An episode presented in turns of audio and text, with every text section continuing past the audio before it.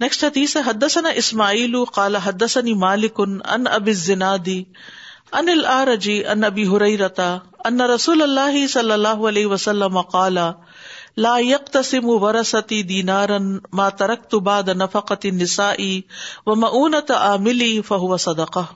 ابو ہریرہ رضی اللہ عنہ نے کہا کہ رسول اللہ صلی اللہ علیہ وسلم نے فرمایا میرا ورثہ دینار کی شکل میں تقسیم نہیں ہوگا.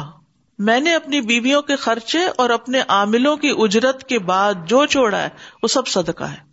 تو نبی صلی اللہ علیہ وسلم کی بیویاں چونکہ آپ کے بعد کہیں اور شادی نہیں کر سکتی تھی، تو آپ کی زندگی میں تو آپ خود ان کو خرچ دیتے تھے، تو وفات کے بعد ان کی ضروریات کون پوری کرتا؟ تو وہ پھر وہ آپ صلی اللہ علیہ وسلم نے اپنی بیویوں کو خرچہ دیا تھا، اور کچھ عرصے کے بعد وہ بھی یعنی جو دیا تھا وہ بھی ختم ہو گیا تھا. اور اس مال کو نبی صلی اللہ علیہ وسلم کی بیویوں پر خرچ کرنے کی جو تاکید تھی اور جو حکمتیں تھی وہ یہ کہ وہ نبی صلی اللہ علیہ وسلم کی گھر والی تھی، اور اس کے بعد ان کو شادی کرنے کی بھی اجازت نہیں تھی، تو ان کی مخصوص ضروریات کو پورا کرنے کے لیے انہیں اس میں سے دیا گیا. حدثنا عبداللہ ابن مسلمہ عن مالک عن ابن شہاب عن عروۃ عن عائشہ رضی اللہ عنہا ان ازواج النبی صلی اللہ علیہ وسلم حین توفی رسول اللہ صلی اللہ علیہ وسلم اردن ان یبعثن عثمان الی ابی بکر یسألنہ میراثہن فقالت عائشہ الیس قد قال رسول اللہ صلی اللہ علیہ وسلم لا نورث ما ترکنا صدقہ. عائشہ رضی اللہ تعالیٰ عنہ کہتی کہ جب رسول اللہ صلی اللہ علیہ وسلم کی وفات ہوئی تو نبی صلی اللہ علیہ وسلم کی ازواج نے چاہا کہ حضرت عثمان کو ابو بکر رضی اللہ عنہ کے پاس بھیجیں اپنی میراث لینے کے لیے، کیونکہ وہ بھی بیویاں تھی تو ان کا بھی حصہ بنتا تھا. پھر حضرت عائشہ نے یاد دلایا کیا رسول اللہ صلی اللہ علیہ وسلم نے یہ نہیں فرمایا تھا کہ ہماری وراثت تقسیم نہیں ہوتی، ہم جو چھوڑ جائیں وہ سب صدقہ ہے؟ کیونکہ ایک ٹرینڈ تھا نا کہ جب کوئی فوت ہوتا تھا اس کے وارث اس کے مال میں سے اپنا حصہ لیتے تھے، اور اس میں کوئی برائی کی بات بھی نہیں تھی، لیکن یہ ایک ایکسیپشنل کیس تھا تو اس لیے ہر ایک نے اپنا حصہ مانگا اور پھر ان کو بتا دیا گیا کہ یہ حصہ نہیں مل سکتا. تو گویا دوسرے لفظوں میں رسول اللہ صلی اللہ علیہ وسلم کا جو ترکہ تھا، میراث تھی، وہ قومی صدقہ تھا. ٹھیک ہے، اور اس میں وراثت کا قانون جاری نہیں ہوگا، جبکہ دوسرے لوگوں کے لیے ایسا نہیں. اور انبیاء علیہ السلام جو ہوتے ہیں ان سب کا یہی ہوتا ہے. یہ جو قرآن میں آتا نا وورث سلیمان داؤدا، اور سلیمان علیہ السلام حضرت داؤد کے وارث بنے، یہ کون سی میراث تھی؟ یہ کون سی وراثت انہیں ملی تھی؟ نبوت کی. یس ان دین کے علم کی. اسی طرح زکریا علیہ السلام نے ایک دعا کی تھی کہ اللہ مجھے نیک اولاد دے، یرثنی و یرث من آل یعقوب، جو میری وارث بھی اور آل یعقوب کی وارث بھی. تو یہ کون سی وراثت تھی؟ یہ بھی نبوت کی وراثت تھی، علم کی وراثت تھی. تو دو چیزیں جو ہوتی ہیں نا وہ تقسیم نہیں ہوتی، ایک انبیاء کا ورثہ اور دوسرے وقف مال، اوقاف، وہ نہیں ڈیوائیڈ ہوتے. اب یہ اوقاف کیا چیز ہوتی ہے؟ آپ میں سے کسی کو پتا وقف کیا ہوتا ہے؟ یعنی جو اللہ کے راستے میں ریزرو کر دیا جاتا ہے، وقف کر دیا جاتا ہے. اگر کوئی انسان اپنی زندگی میں اپنا کوئی گھر، کوئی پراپرٹی، کوئی فلیٹ، کوئی جگہ، مال کا کچھ حصہ وقف کر دیتا ہے کہ یہ فلاں مسجد کا ہے، یہ فلاں شخص کا ہے، تو پھر جب اس کی وفات ہو جائے تو اس کو تقسیم اور وارث نہیں لے سکتے، وہ وارثوں کے پاس نہیں جائے گا. لیکن اگر کسی نے اپنی زندگی میں کوئی وقف کیا ہی نہیں تو پھر تو سارا ہی تقسیم ہوگا. اور اگر وصیت کی ہے تو کتنی تقسیم ہوگی؟ وہ ون تھرڈ بس دی جائے گی، چاہے اس نے زیادہ کی وصیت کی ہو پھر بھی ون تھرڈ ہی دی جائے گی، باقی وارثوں کا ہوگا. اوقاف گورنمنٹ کے تحت ہوتے ہیں. جی یہ بہت اچھا ٹرینڈ ہے. نبی صلی اللہ علیہ وسلم کے زمانے میں کوئی صحابی ایسا نہیں تھا کہ جس نے کچھ نہ کچھ اللہ کے راہ میں وقف نہ کیا. کسی نے اپنی تلوار وقف کی ہوئی تھی، کسی گھوڑا وقف کیا ہوا، اور حضرت مریم کی والدہ نے تو اپنی بیٹی وقف کی ہوئی تھی. تو وقف کرنے کا مطلب کیا ہے کہ یہ فی سبیل اللہ دے دی ہے، اب اس سے میں کوئی ذاتی فائدہ نہیں اٹھاؤں گی، یہ اللہ کے راستے کے کام کے لیے. یہ اسلامی روایت ہے، اور اس سے آپ دیکھیں غریب امیر سب کھانے کو، سب کے لیے ضروریات پوری کرنے کے لیے، بچیوں کی شادی کے لیے ساری ضروریات پوری ہو جاتی. اور مسجد والے بھی کسی کے آگے ہاتھ نہیں پھیلاتے اور ان کے بھی اخراجات جو ہیں ان زمینوں سے پورے ہوتے رہتے ہیں. اب بھی آپ دیکھیں کہ بہت سی آرگنائزیشنز ایسے کرتی ہیں کہ ان کے نام پر لوگ اپنی پراپرٹی کوئی چیز جو ہے وہ وقف کر دیتے ہیں, پھر اس کو بیچا نہیں جاتا, پھر اس کو تقسیم نہیں کیا جاتا, بلکہ جس مقصد کے لیے کسی انسان نے وقف کیا ہوتا ہے وہ اسی مقصد کے لیے استعمال ہوتا ہے. اسلامی ملکوں میں تو محکمہ ہوتا ہے, پورا محکمہ اوقاف و مذہبی امور, تو وہ ایسی پراپرٹیز کو لک آفٹر کرتے ہیں. ان پراپرٹیز کو گورنمنٹ بھی نہیں بیچ سکتی, یہ بکتی نہیں ہے, پرسنل کسی کے نام پہ ٹرانسفر نہیں ہوتی. مثلا لائبریری میں کتابیں وقف کر دیں, مصحف فی سبیل اللہ وقف کریں پڑھنے کے لیے. اس کو ہم جیسے فری ڈسٹریبیوشن کے لیے وہ پیسے نہیں دے دیتے کہ میرے طرف سے یہ کتابیں اتنے لوگوں کو تقسیم کر دیں, اب ان کو آپ بیچ نہیں سکتے. حرم میں کرسیاں رکھی ہوتی ہیں, اس کے پیچھے کیا لکھا ہوتا ہے, وقف للمسجد الحرام. جیسے اگر عورتوں کے پاس زیادہ نہیں, ہمارے پاس مثلا ایک انگوٹھی ہے, ایک بالیاں ہے, یا کچھ ایسے کچھ کڑا ہے, ہار ہے, تو اس میں یہ ہوتا ہے کہ کچھ آرگنائزیشنز نے اوقاف اسٹیبلش کیے ہوئے ہوتے ہیں, تو پھر وہ صرف ایک بندے کا نہیں ہوتا, دس بیس پچاس سو لاکھ ملا کے سب کا اکٹھا ایک جگہ پر کوئی جگہ خرید لی جاتی ہے.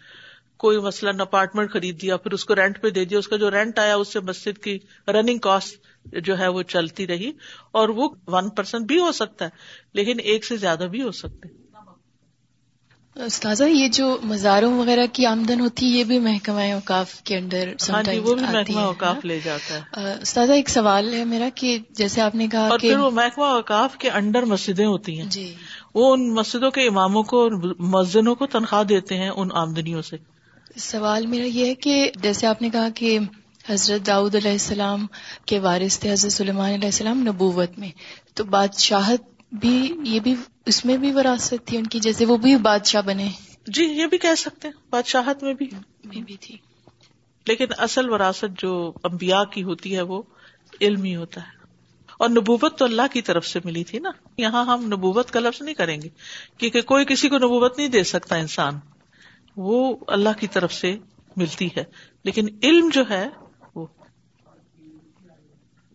اچھا کئی دفعہ ہم نے سوچا ہے یہاں کے لیے کہ کوئی اوقاف ہم مقرر کریں تاکہ الہدا کی ایک مستقل آمدنی ہو. دیکھیں نا ہر دفعہ یعنی جو رننگ کاسٹ ہوتی ہے وہ رننگ جو آمدنی ہوتی ہے اسی کے ساتھ ہی فلفل ہو رہی ہوتی, مستقل ذریعہ نہیں ہے. لیکن کوئی چیز خریدنے کے لیے ایک بڑی اماؤنٹ چاہیے ہوتی ہے نا. پچھلے رمضان میں بھی سوچا گیا تھا کہ اناؤنس کریں گے اس کو, لیکن کوئی پلان پراپر نہیں بن سکا. تو اگر کوئی پلان بنا اور اناؤنس ہوا کہ یہ وقف ہم لینے جا رہے ہیں, فلاں جگہ فلاں پراپرٹی یا فلاں چیز, تو اس میں سب اپنا اپنا پھر ڈال سکتے ہیں انشاءاللہ. ایسی جگہ لینی چاہیے, لیکن آپ کو پتہ ہے کہ چھوٹی سی بھی جگہ مسز آگا میں لینے کے لیے کتنے پیسے چاہیے. انشاءاللہ اللہ نے یہ دیا تو اللہ اور بھی دے سکتے ہیں, تو اللہ کے خزانے ہیں. استاذہ with regard to the commands of Allah subhanahu wa ta'ala, it's very important to obey them and then to understand and comprehend them with the intention of understanding is very important, because that shows us the beauty of the commands of Allah subhanahu wa ta'ala and the justice of Allah subhanahu wa ta'ala. I recently read a paper on shares of inheritance in Islam by Safia Chaudhary and other scholars. They have explained various inheritance cases. For example, when it comes to the different shares that a man and a woman has, it's in less than four cases that women inherit less than men. In about ten cases, men and women inherit the same amount. And in sixteen cases, women inherit more. And it's so important to understand what Allah subhanahu wa ta'ala is explaining, what His justice's command means. And not just this, Ustaza, Islam has contributed so much even to mathematical sciences, to algebra, that it is because of inheritance that algebra got its linear equations. And professors like who existed in nineteenth century, like A. Ramsey in the nineteenth century from King's College London, people like these who are not Muslims, these scholars who have read the laws of Islam in detail, they have realized that if you come to understand the book of Allah subhanahu wa ta'ala without any bias of looking into culture or religious differences, you will realize it is the best humanitarian law for the entire world. So while this being shared with everybody, so that we come to this book without the intention of looking for doubts into this, but accept it and you will find the beauty and the justice of Allah subhanahu wa ta'ala. Shukriya. اچھا, اس حدیث میں ایک اور مزے کی بات یہ ہے کہ حضرت عائشہ روایت کرتی ہیں کہ ازواج نبی نے انہیریٹنس کا مطالبہ کیا, لیکن پھر یہ ریئلائز کیا کہ پروفٹ کا انہیریٹنس جو ہے وہ تقسیم نہیں ہوتا, تو یہ ان کے اپنے خلاف بھی بات جاتی تھی کیونکہ وہ بھی ازواج میں شامل تھی, لیکن انہوں نے علم کو چھپایا نہیں, کیونکہ یہ حدیث ان سے روایت ہو رہی ہے نا بار بار, تو اگر ہم یہ حدیث بیان کریں گے تو پھر ہم ہی کو محروم ہونا پڑے گا, تو بہتر ہے نہ ہی بات کرو ہوں تاکہ کچھ مل ہی جائے. تو یہ علمی خیانت ہوتی ہے, یعنی کبھی بھی علم کی کوئی بات آپ اس لیے بیان کرنا نہ چھوڑیں کہ اگر میں نے بتا دی تو پھر میرا یہ نقصان ہوگا. یہ اللہ کے اوپر اگر انسان بھروسہ کرتا ہے نا, تو اگر وقتی طور پر کسی ایک جگہ سے نقصان بھی ہو جاتا ہے نا, تو جو رسک آپ کی قسمت میں ملا ہے نا, وہ اے نہیں تو بی ذریعے سے سورس سے آپ تک آ جائے گا. لیکن اگر آپ نے غلط طریقہ اختیار کیا, حق کو چھپا دیا, اور خاص طور پر یہ تو علم کے کسٹوڈین تھے, اگر یہ اس وقت کچھ ڈنڈی مارتے تو پھر ہم تک تو حق پہنچتا ہی نا. تو ان کی سچائی اور اخلاص اور تقویٰ کی وجہ سے آج ہمارے پاس دین جو ہے وہ ایک پیور شکل میں موجود ہے.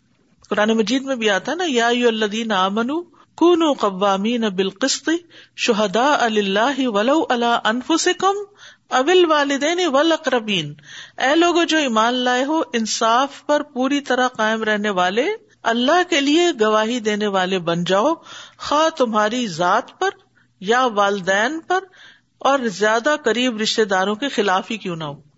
یعنی بات اگر ان کے بھی خلاف جاتی ہے, یا سورۃ النساء کی آیت ایک سو پینتیس ہے, یعنی صحیح بات کرو چاہے تمہارے اپنے خلاف جائے یا تمہارے ماں باپ کے خلاف جائے. یہ ڈس ریسپیکٹ نہیں ہے کہ کوئی کہے کہ ماں باپ کے خلاف اگر کوئی بات میں نے کی تو یہ تو پھر نافرمانی ہو جائے گی, نہیں, یہ ڈس ریسپیکٹ نہیں. اور چاہے قریبی رشتے دار, یعنی ہو سکتا ہے کہ اگر آپ ایک صحیح بات کریں تو وہ آپ کے بچے کے خلاف جا رہی ہو تو کوئی بات نہیں.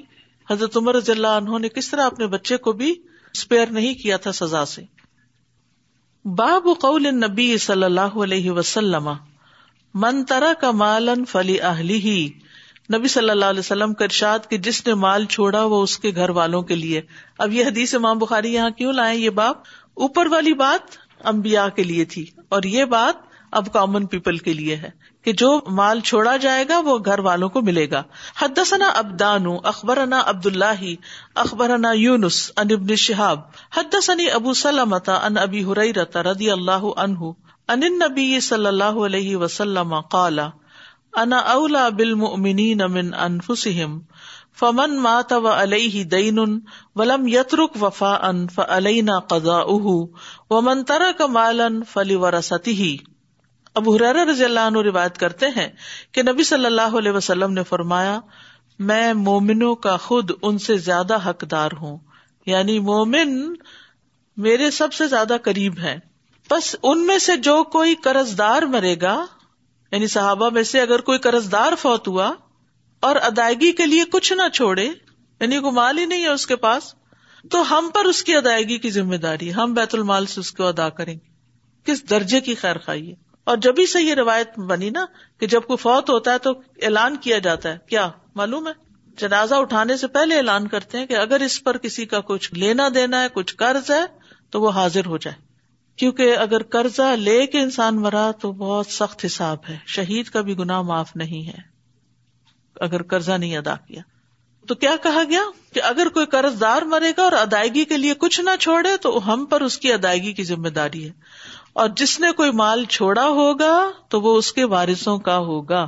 ٹھیک ہے, جس نے کوئی مال چھوڑا ہوگا تو وہ اس کے وارثوں کا ہوگا. اس جملے سے کیا پتہ چلتا ہے کہ باقی جتنے بھی لوگ ہیں ان کا مال ان کے وارثوں کے لیے ہے.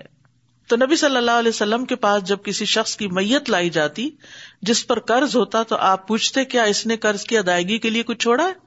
اگر بتایا جاتا کہ اس نے قرض چکانے کے بقدر مال چھوڑا, بس اتنا ہی ہے کہ قرض ادا کر دیا جائے, تو آپ اس کی نماز جنازہ پڑھا دیتے, ورنہ فرماتے کہ اپنے ساتھی کی نماز جنازہ پڑھو.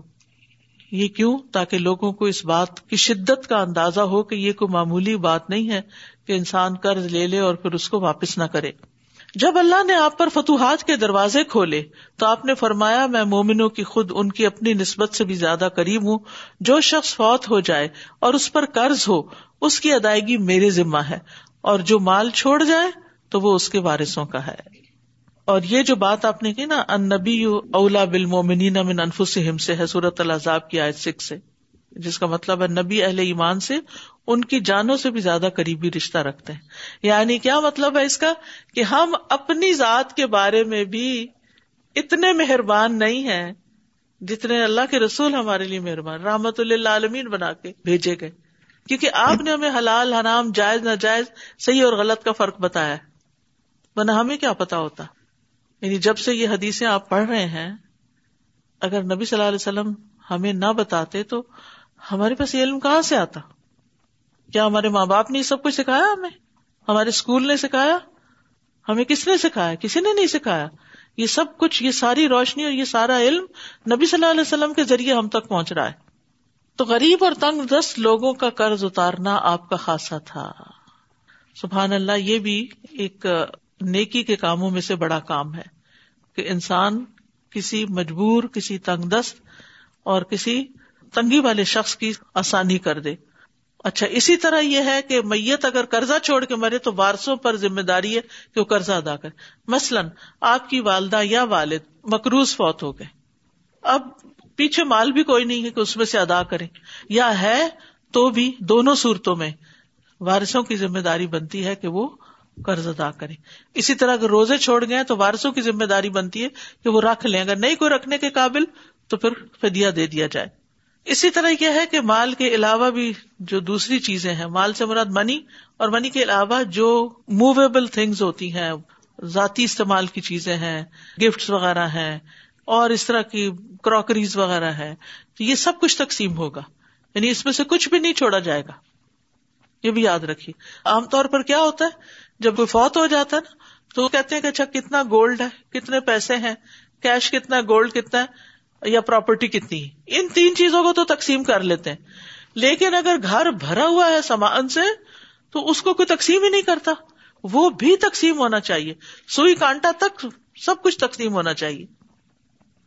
اب ہونا یہ چاہیے کہ پھر کوئی ایک تو ذمہ داری لے اور ان سب چیزوں کو اکٹھا کرے اور اس کے حصے کرے، اور اسے کہو کہ یہ لے جاؤ، نہیں تو میں چیریٹی میں دینے لگی۔ حصے ضرور کرے، حصے کر کے پھر اسے کہے کہ یہ لے جاؤ، اٹھوا لو، رکھ لو، ورنہ یہ ہے کہ یہ جانے لگا، کیونکہ اس طرح رکھا نہیں رہنا چاہیے۔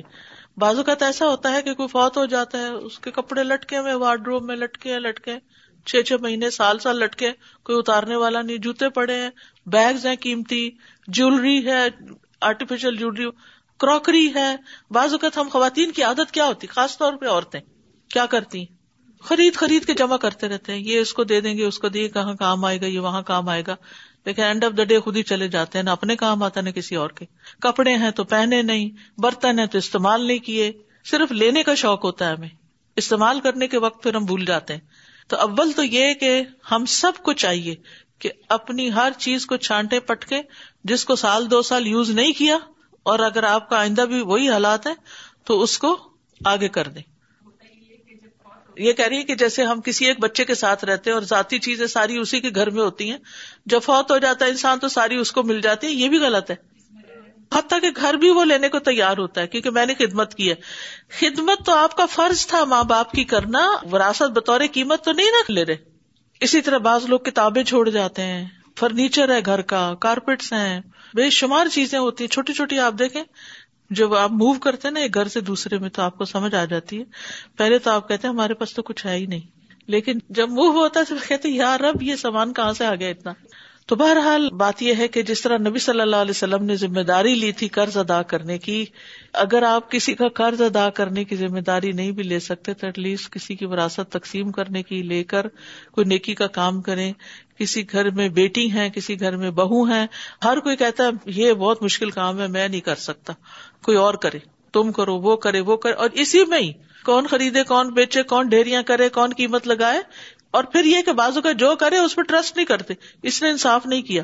تو بہتر ہے دو تین لوگ کٹھے ہو جائیں اور اس میں میل بھی ضرور شامل کریں، سبحانک اللہم و بحمدک، اشہد ان لا الہ الا انت، استغفرک و اتوب الیک۔ السلام علیکم و رحمۃ اللہ وبرکاتہ۔ بسم اللہ الرحمن الرحیم، والعصر ان الانسان لفی خسر إلا الذين آمنوا وعملوا الصالحات وتواصوا بالحق وتواصوا بالصبر. اللهم صل على محمد وعلى آل محمد كما صليت على إبراهيم وعلى آل إبراهيم إنك حميد مجيد. اللهم بارك على محمد وعلى آل محمد كما باركت على إبراهيم وعلى آل إبراهيم إنك حميد مجيد.